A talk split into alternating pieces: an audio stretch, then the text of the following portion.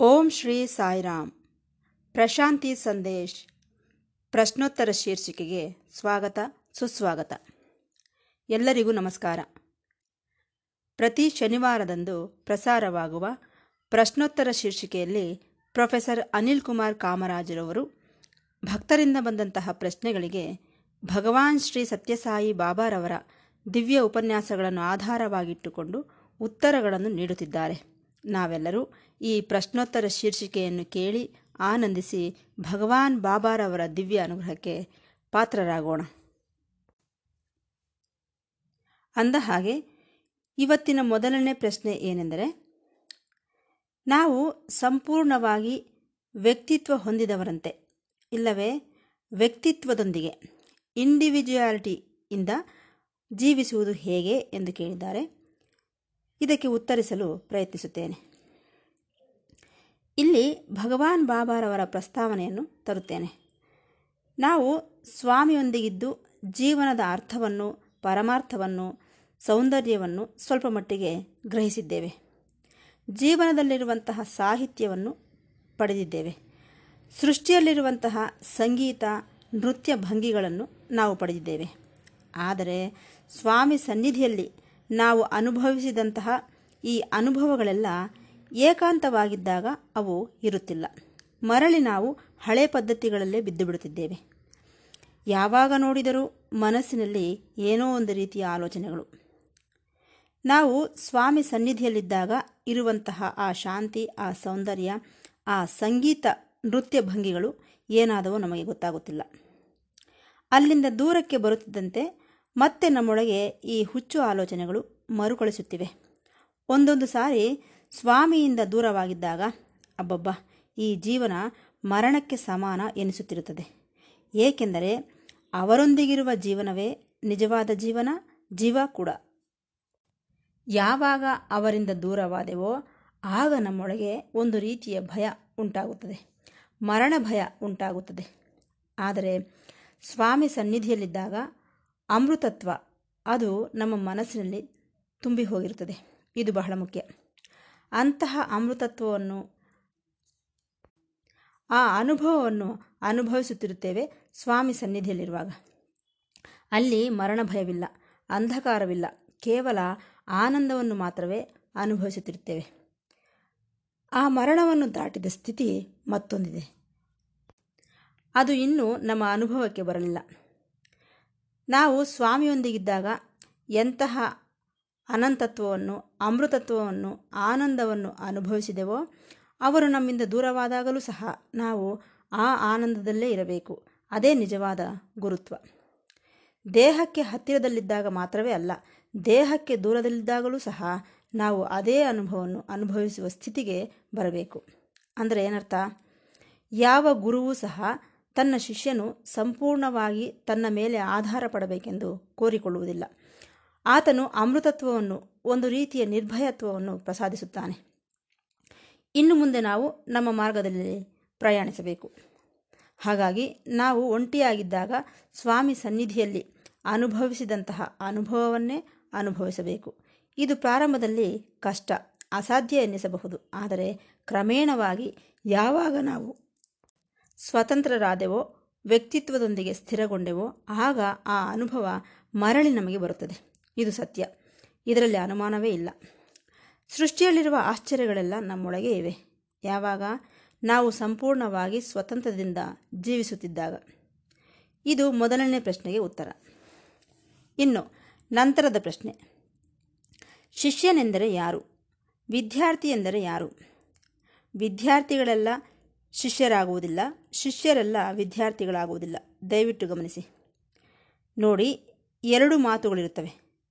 ಒಂದು, ಕೇಳಿಸಿಕೊಳ್ಳಿ. ಎರಡು, ಆಲಿಸಿ. ಕೇಳಿಸಿಕೊಳ್ಳಿ, ಇಯರಿಂಗ್. ಆಲಿಸಿ, ಶ್ರದ್ಧೆಯಿಂದ ಆಲಿಸಿ. ಲಿಸನಿಂಗ್, ಶ್ರದ್ಧೆಯಿಂದ ಕೇಳಿಸಿಕೊಳ್ಳುವುದಕ್ಕೆ ಆಲಿಸುವುದು ಎಂದರ್ಥ. ಮಾಮೂಲಿಯಾಗಿ ಕೇಳಿಸಿಕೊಳ್ಳುವುದು ಬೇರೆ. ಏನೋ ಬೇಕಾಬಿಟ್ಟಿಯಾಗಿ. ಆಲಿಸು, ಸೀರಿಯಸ್ ಆಗಿ ಗಮನವಿಟ್ಟು ಕೇಳಿಸಿಕೊಳ್ಳುವುದು. ಕೇಳಿಸಿಕೊಳ್ಳುವುದು ಏನು? ಮಾಮೂಲಾಗಿ ಏನೋ ಕೇಳಿಸಿಕೊಳ್ಳಬೇಕು ಅಷ್ಟೇ. ಹಾಗಾಗಿ ಕೇಳಿಸಿಕೊಳ್ಳುತ್ತಿದ್ದೇನೆ. ಇವೆರಡು ಮಾತುಗಳು ನಮಗೆ ಪರಿಚಯವೇ. ಇಲ್ಲಿ ಒಂದು ವಿಚಾರ. ಕೇವಲ ಕೇಳಿಸಿಕೊಳ್ಳುತ್ತಿದ್ದೇನೆ ಎಂದರೆ ನಾವು ಒಬ್ಬ ವಿದ್ಯಾರ್ಥಿಯಂತೆ ಇದ್ದೇವಷ್ಟೆ. ಹೀಗೆ ಕೇಳಿಸಿಕೊಳ್ಳುತ್ತಿದ್ದಾಗ ನಾವು ಗುರು ಹೇಳುತ್ತಿರುವುದನ್ನು ಕೇಳಿಸಿಕೊಳ್ಳುತ್ತಿದ್ದೇವೆ ವಿನಃ ಆತನು ಹೇಳದೇ ಇರುವಂಥದ್ದು ನಮಗೆ ಅರ್ಥವಾಗುತ್ತಿಲ್ಲ. ಆದರೆ ಸ್ವಾಮಿ ಏನು ಹೇಳದೆ ಮೌನದಲ್ಲೂ ಸಹ ನಮಗೆ ತಿಳಿಯಪಡಿಸುತ್ತಿರುತ್ತಾರೆ. ಸ್ವಾಮಿ ಮಾತನಾಡದೇ ಇರಬಹುದು, ಆದರೂ ನಮಗೆ ಹೇಳುತ್ತಲೇ ಇರುತ್ತಾರೆ. ಇದನ್ನು ಪರಮಾತ್ಮ ಪ್ರಬೋಧೆ ಎನ್ನಬಹುದು, ಅಂತರ್ವಾಣಿ ಎನ್ನಬಹುದು. ಸ್ವಾಮಿ ನಮ್ಮ ಜೊತೆ ಅಂತರಂಗದಲ್ಲಿ ಮಾತನಾಡುತ್ತಲೇ ಇರುತ್ತಾರೆ. ಯಾವಾಗ? ನೀನು ಶಿಷ್ಯನಾಗಿದ್ದಾಗ. ಇಲ್ಲ, ಸ್ವಾಮಿ ಪ್ರವಚನ ನೀಡುತ್ತಿದ್ದಾರೆ, ಅದನ್ನು ಕೇಳಿಸಿಕೊಳ್ಳುತ್ತೀಯ. ಹೇಳಿದ ಮಾತುಗಳನ್ನು ಕೇಳುತ್ತಿದ್ದೀಯ. ಆದರೆ ಶಿಷ್ಯನಾಗಿದ್ದಾಗ ಹೇಳಿದ ಮಾತುಗಳನ್ನೇ ಅಲ್ಲದೆ ಹೇಳದೇ ಇರುವ ಮಾತುಗಳನ್ನು ಸಹ ನೀನು ಕೇಳಿಸಿಕೊಳ್ಳುತ್ತಿರುತ್ತೀಯ ಇದೇ ವಿದ್ಯಾರ್ಥಿಗೆ, ಶಿಷ್ಯನಿಗೆ ಇರುವ ವ್ಯತ್ಯಾಸ. ಸ್ವಾಮಿ ಮಾತನಾಡುವ ಮಾತುಗಳಲ್ಲಿ ಒಂದು ಮಾತಿಗೂ ಇನ್ನೊಂದು ಮಾತಿಗೂ ಮಧ್ಯ ಸ್ವಲ್ಪ ವಿರಾಮವಿರುತ್ತದೆ. ಗ್ಯಾಪ್. ಆ ಗ್ಯಾಪಿನಲ್ಲೂ ಸಹ ಸ್ವಾಮಿ ಮಾತನಾಡುತ್ತಿರುತ್ತಾರೆ. ಆ ಮಾತುಗಳನ್ನು ಕೇಳಿಸಿಕೊಳ್ಳುವ ಸ್ಥಿತಿಯಲ್ಲಿ ನಾವಿರಬೇಕು. ಏಕೆಂದರೆ ಸ್ವಾಮಿ ನಮ್ಮ ಅಂತರಂಗದಲ್ಲಿ ಮಾತನಾಡುತ್ತಿದ್ದಾರೆ. ಆದ್ದರಿಂದ ಶಿಷ್ಯನಾದವನು ನಿಶ್ಶಬ್ದತೆಯಿಂದ ಇರಬೇಕು. ಆಗ ಗುರು ಮಾತನಾಡುವ ಮಾತುಗಳನ್ನು ಕೇಳಿಸಿಕೊಳ್ಳಬಲ್ಲ. ಅದೇ ರೀತಿ ಮಾತುಗಳನ್ನು ಬಳಸದೆ ಅಂತರಂಗದಲ್ಲಿ ಮಾತನಾಡುವ ಮಾತುಗಳನ್ನು ಸಹ ಕೇಳಿಸಿಕೊಳ್ಳಲ್ಪಡುತ್ತಾನೆ. ಹೇಳಿದವುಗಳು ಹೇಳದೇ ಇರುವಂತಹವುಗಳು ಎರಡನ್ನೂ ಕೇಳಿಸಿಕೊಳ್ಳಲ್ಪಡುತ್ತಾನೆ. ಇದೇ ಗುರು ಸನ್ನಿಧಿ ಎಂದರೆ ಅಲ್ಲಿ ಕೇಳಿಸಿಕೊಳ್ಳುವ ಆ ಭಗವಂತನ ಮಾತುಗಳು ನಮ್ಮ ಹೃದಯ ಬಡಿತವಾಗಬೇಕು ಯಾರು ಅನುನಿತ್ಯ ಗುರುವಿನ ಅನುಸಂಧಾನ ಅದನ್ನು ಕಮ್ಯೂನಿಯನ್ ಎನ್ನುತ್ತಾರೆ. ಈ ಅನುಸಂಧಾನವನ್ನು ಮಾಡಿಕೊಂಡಿರುತ್ತಾರೋ ಅವರಿಗೆ ಸ್ವಾಮಿ ಅವರ ಅಂತರಂಗದಿಂದ ಮಾತನಾಡುತ್ತಿರುತ್ತಾರೆ. ಅದೇ ನಿಜವಾದ ವಿಜ್ಞಾನ, ಅದೇ ವಿಕಾಸ, ಅದೇ ಪರಂಜ್ಯೋತಿ, ಅದೇ ಪರಮಾನಂದ. ಈ ಆನಂದವನ್ನು ಎಲ್ಲರ ಜೊತೆ ಸೇರಿ ಹಂಚಿಕೊಳ್ಳಬೇಕು. ಈ ವಿಚಾರವನ್ನು ನಮಗೆ ತಿಳಿಸಬೇಕೆಂಬ ಕಾತರದಲ್ಲಿರುತ್ತಾರೆ ಗುರು. ತನ್ನ ಅನುಭವವನ್ನು ಹಂಚಿಕೊಳ್ಳುವುದಕ್ಕೆ ಎಷ್ಟೋ ಹಾರಾಟ ಪಡುತ್ತಿರುತ್ತಾರೆ ಈ ಗುರು ಎನಿಸಿಕೊಂಡವರು. ಮಹಾವೀರನು ಈ ಶ್ರವಣ ಕೇಳಿಸಿಕೊಳ್ಳುವುದರ ಬಗ್ಗೆ ಒಂದು ಉತ್ತಮ ಸಂದೇಶವನ್ನು ನೀಡಿದ್ದಾನೆ ಪ್ರಪಂಚಕ್ಕೆ. ಮಹಾವೀರನ ಬಗ್ಗೆ ನಮಗಿರುವುದು ಅಲ್ಪ ಅವಗಾಹನೆ ಮಾತ್ರವೇ. ಆದರೆ ಆತನ ಬಗ್ಗೆ ಇನ್ನೂ ತಿಳಿದುಕೊಳ್ಳಬೇಕಾದ ಅವಶ್ಯಕತೆ ಇದೆ. ಇದಕ್ಕೆ ಕಾರಣವೇನೆಂದರೆ ಈ ಮಹಾವೀರನು ಹಾಗೂ ಗೌತಮ ಬುದ್ಧನು ಇಬ್ಬರೂ ಸಮಕಾಲೀನರೇ. ಹಾಗಾಗಿ ಈ ಗೌತಮ ಬುದ್ಧನ ಆಕರ್ಷಣೆಯ ಮುಂದೆ ಮಹಾವೀರನು ಅಷ್ಟೊಂದು ಆಕರ್ಷಿಸಲ್ಪಡಲಿಲ್ಲ. ಹಾಗಾಗಿ ಮಹಾವೀರನು ಒಂದು ನೆರಳಿನಂತೆ ಇರಬೇಕಾಗಿ ಬಂದಿತು. ಆದರೆ ಈ ಮಹಾವೀರನು ಸಹ ಈ ಪ್ರಪಂಚಕ್ಕೆ ಎಷ್ಟೋ ಸಂದೇಶಗಳನ್ನು ನೀಡಿದ್ದಾನೆ. ಆತನಲ್ಲಿ ಅಂತಹ ವಿಶೇಷ ಆಕರ್ಷಣೆ ಇಲ್ಲದೇ ಇರಬಹುದು. ಆತನ ಪ್ರಭಾವ ಪರಿಮಿತವೇ ಆಗಿರಬಹುದು. ಆದರೆ ಇವತ್ತಿಗೂ ಸಹ ಇಪ್ಪತ್ತೈದು ಶತಾಬ್ದಿಯ ನಂತರವೂ ಕೂಡ ಮೂರುವರೆ ಮಿಲಿಯನ್ಸ್, ಅಂದರೆ ಮೂವತ್ತು ಲಕ್ಷ ಇಪ್ಪತ್ತೈದು ಸಾವಿರ ಜೈನರಿದ್ದಾರೆ. ಇವರೆಲ್ಲ ಮಹಾವೀರನ ಶಿಷ್ಯರೇ. ಆದರೆ ಒಂದು ವಿಚಾರ. ಮಹಾವೀರನು ಒಂದು ಕುಟುಂಬವನ್ನು, ದಂಪತಿಗಳನ್ನು ಬದಲಾಯಿಸಿದ್ದರೆ, ಅವರು ಭಾರತೀಯರೇ ಆಗಿದ್ದರೆ, ಇಪ್ಪತ್ತೈದು ಶತಾಬ್ದಗಳ ನಂತರ ಅವರು ಮೂರು ಲಕ್ಷದ ಇಪ್ಪತ್ತೈದು ಸಾವಿರ ಮಂದಿ ಬಂದುಬಿಡುತ್ತಿದ್ದರು. ಆದರೆ ಮಹಾವೀರನು ಅಂತಹ ಬದಲಾವಣೆಯನ್ನು ಮಾಡಲಿಲ್ಲ. ಆತನು ಭಿನ್ನ ವ್ಯಕ್ತಿ. ಆತನಿಗೆ ಎಲ್ಲರಿಂದ ಹೊಗಳಿಕೆಗಳು ಬರದೇ ಹೋಗಿರಬಹುದು. ಆತನ ಪ್ರಭಾವ ಪ್ರಜೆಗಳ ಮೇಲೆ ಅಷ್ಟಾಗಿ ಇಲ್ಲದೆ ಹೋಗಿರಬಹುದು. ಆದರೂ ಸಹ ಆತನು ನಮ್ಮ ಪ್ರಶಂಸೆಗೆ ಅರ್ಹನೆ. ಸರಿ, ಈ ಮಹಾವೀರನು ನಮಗೆ ನೀಡಿದ ಸಂದೇಶವಾದರೂ ಏನು? ಆಲಿಸುವುದು, ಕೇಳಿಸಿಕೊಳ್ಳುವುದು. ಶ್ರವಣದ ಬಗ್ಗೆ ಆತನು ಲೋಕಕ್ಕೆ ಎಷ್ಟೋ ತಿಳಿಯಪಡಿಸಿದ್ದಾನೆ. ಪರಮಾತ್ಮನನ್ನು ಪಡೆಯಲು, ಪಡೆಯುವುದಕ್ಕೆ ಕೇವಲ ಎರಡೇ ಮಾರ್ಗಗಳು ಎಂದನು. ಒಂದು, ಶ್ರವಣ, ಎರಡು, ಸಾಧುತ್ವ. ಶ್ರವಣ ಎಂದರೆ ಆಲಿಸುವುದಕ್ಕೆ ಬರಬೇಕು, ಶ್ರದ್ಧೆಯಿಂದ ಕೇಳಿಸಿಕೊಳ್ಳುವುದಕ್ಕೆ ಬರಬೇಕು. ಸಾಧುತ್ವ ಎಂದರೆ ನಿಯಮ ನಿಬಂಧನೆಗಳನ್ನು ಪಾಲಿಸಬೇಕು. ಆಗಲೇ ಸಾಧುತ್ವ ಲಭಿಸುವುದು. ಆದರೆ ಈ ಸಾಧು ಸ್ಥಿತಿ ಬಹಳ ಕಷ್ಟಕರವಾದ ಮಾರ್ಗ. ಆದರೆ ಈ ಶ್ರವಣ ಕೇಳಿಸಿಕೊಳ್ಳುವುದಿದೆಯಲ್ಲ, ಅದು ಬಹಳ ಸುಲಭ. ಶ್ರದ್ಧೆ ಇದ್ದರೆ ಸಾಕು, ನಾವು ಎಷ್ಟು ಬೇಕಾದರೂ ಆಲಿಸಬಹುದು. ಆದ್ದರಿಂದ ಕೇಳಿಸಿಕೊಳ್ಳುವುದು ಬೇರೆ, ಆಲಿಸುವುದು ಬೇರೆ. ದಯವಿಟ್ಟು ಈ ವ್ಯತ್ಯಾಸವನ್ನು ಗಮನಿಸಿ. ಕೇಳಿಸಿಕೊಳ್ಳುವುದನ್ನು ಯಾರಾದರೂ ಮಾಡಬಹುದು, ಆದರೆ ಆಲಿಸುವುದು ಶ್ರದ್ಧೆಯಿಂದ ಕೇಳಿಸಿಕೊಳ್ಳುವುದು ಬಹಳ ಕಡಿಮೆ ಮಂದಿಗೆ ಮಾತ್ರವೇ ಸಾಧ್ಯವಾಗುತ್ತದೆ. ನಮ್ಮ ಮನಸ್ಸಿನಲ್ಲಿರುವ ಆಲೋಚನೆಗಳಿಂದ ನಾವು ಕೇಳಿಸಿಕೊಳ್ಳುವುದಕ್ಕೆ ಆಗುತ್ತದೆ ವಿನಃ ಆಲಿಸುವುದಕ್ಕೆ ಆಗುವುದಿಲ್ಲ. ಆದರೆ ನಮ್ಮ ಮನಸ್ಸು ಕೂಡ ನಿಶಬ್ದತೆಯಿಂದ ಇದ್ದಾಗ, ನಿಶ್ಚಲವಾಗಿದ್ದಾಗ ಆಗ ಗುರುವಿನ ಬೋಧನೆ ನಮಗೆ ಲಭಿಸುತ್ತದೆ. ಹೇಳಿದ್ದು ಹೇಳದೇ ಇರುವಂಥದ್ದು, ಮಾತುಗಳಲ್ಲಿರುವುದು ಮಾತುಗಳಲ್ಲಿ ಇಲ್ಲದೇ ಇರುವಂಥದ್ದು ಸಹ ನಮಗೆ ಲಭಿಸುತ್ತದೆ. ನಿಶ್ಶಬ್ದವಾಗಿದ್ದಾಗ ಆದ್ದರಿಂದ ಭಗವಂತನು ತನ್ನ ಹೃದಯದಿಂದ ಸಂದೇಶವನ್ನು ನೀಡುತ್ತಿದ್ದಾನೆ. ಆ ಪರಮಾತ್ಮನ ತತ್ವ ಈ ಜೀವಾತ್ಮಕ್ಕೆ ಲಭಿಸುತ್ತಿದೆ. ಈ ವಿಚಾರವನ್ನು ನಾವು ಗುರುತಿಸಬೇಕು. ಆದ್ದರಿಂದ ಕಮ್ಯೂನಿಯನ್ ಅನುಸಂಧಾನ ಇದ್ದಾಗ ಆ ಗುರುವಿನಿಂದ ಶಿಷ್ಯನು ಸಂಗ್ರಹಿಸಲ್ಪಡುತ್ತಾನೆ. ಇದೇ ಎರಡನೇ ಪ್ರಶ್ನೆಗೆ ಉತ್ತರ. ಇನ್ನು ಮೂರನೇ ಪ್ರಶ್ನೆ. ಆಧ್ಯಾತ್ಮಿಕ ವಿನೋದದ ಬಗ್ಗೆ ಹೇಳಿ ಎಂದಿದ್ದಾರೆ. ಈ ದಿನ ಆಧ್ಯಾತ್ಮಿಕತೆಯು ಸಹ ವಿನೋದವಾಗಿಬಿಟ್ಟಿದೆ. ಒಂದು ರೀತಿಯ ಆಟವಾಗಿಬಿಟ್ಟಿದೆ. ನಾವು ಗುರುವಿನೊಂದಿಗೆ ಅನುಸಂಧಾನ ಕನ್ವೆನ್ಷನ್ ಇಟ್ಟುಕೊಳ್ಳದೆ ಹೋದರೆ ಆಧ್ಯಾತ್ಮವೆಲ್ಲ ವಿನೋದವೇ ವಿನಃ ವಿಕಾಸವಲ್ಲ, ವಿಜ್ಞಾನವಲ್ಲ. ಈ ದಿನ ನಮ್ಮ ದೇವಾಲಯಗಳಲ್ಲಿ, ಚರ್ಚುಗಳಲ್ಲಿ, ಮಸೀದಿಗಳಲ್ಲಿ ನಡೆಯುವುದೆಲ್ಲ ವಿನೋದವೇ. ಏಕೆಂದರೆ ಜೀವನ ಪೂರ್ತಿ ದೇವಾಲಯಕ್ಕೆ ಹೋಗಬಹುದು, ಚರ್ಚುಗಳಿಗೆ ಹೋಗಬಹುದು ಮಸೀದಿಗಳಿಗೆ ಹೋಗಬಹುದು. ಆದರೆ ಏನಾದರೂ ಬದಲಾವಣೆ ಬಂದಿದೆಯೇ? ಏನೂ ಇಲ್ಲ. ಎಷ್ಟು ಸಾರಿ ದೇವಾಲಯಗಳಿಗೆ ಹೋದರೂ ಸಹ ಹಾಗೇ ಇರುತ್ತಿದ್ದೇವೆ. ಅಂದರೆ ಒಂದು ಸಿನಿಮಾ ಹಾಲ್ಗೆ ಹೋಗಿ ಹೊರಗೆ ಬಂದಂತಿದೆ.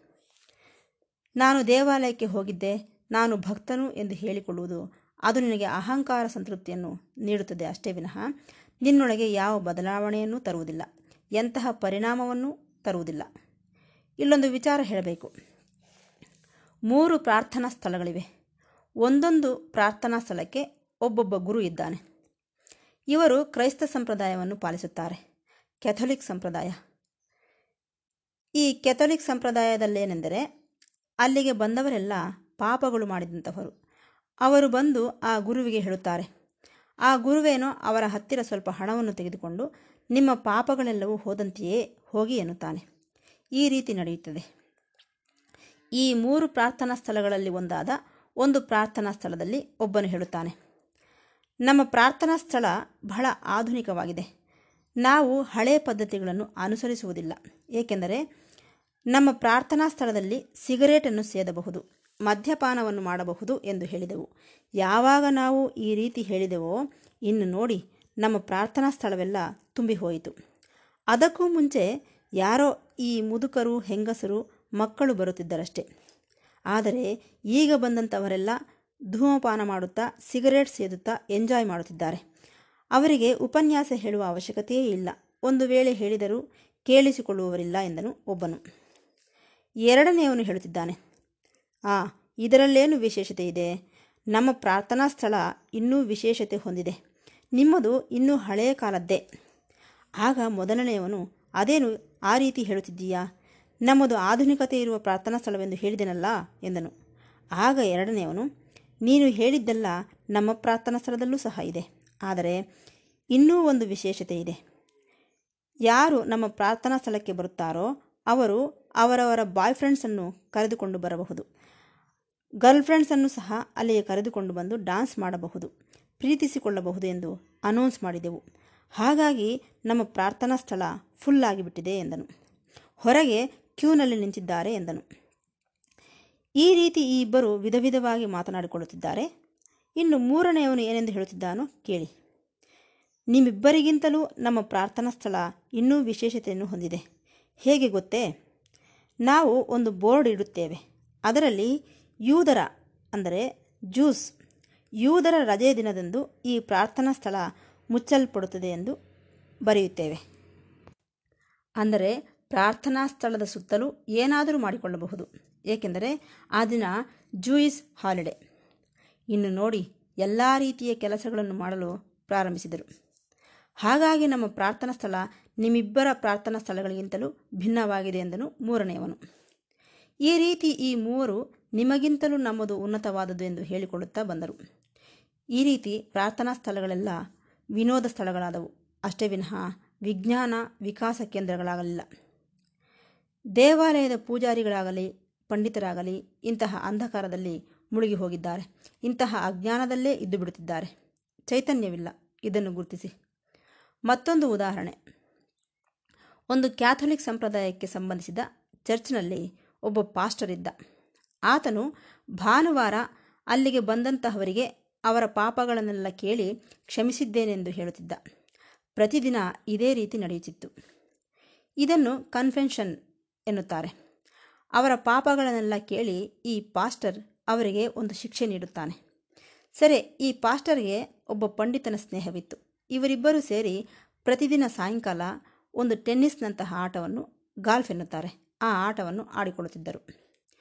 ಸರಿ, ಈ ಪಂಡಿತನು ಒಂದು ದಿನ ತನ್ನ ಸ್ನೇಹಿತನಿದ್ದ ಚರ್ಚಿಗೆ ಹೋದ. ಹೋಗಿ ಆ ಪಾಸ್ಟರ್ಗೆ ಹೇಳಿದ, ಅಯ್ಯ, ಪಾಸ್ಟರ್, ಈ ದಿನ ನಮ್ಮ ಆಟದಿಂದ ಸ್ವಲ್ಪ ಲೇಟ್ ಆಯಿತಲ್ಲವೇ? ಎಂದನು. ಆಗ ಆ ಪಾಸ್ಟರ್, ಏನು ಪರವಾಗಿಲ್ಲ.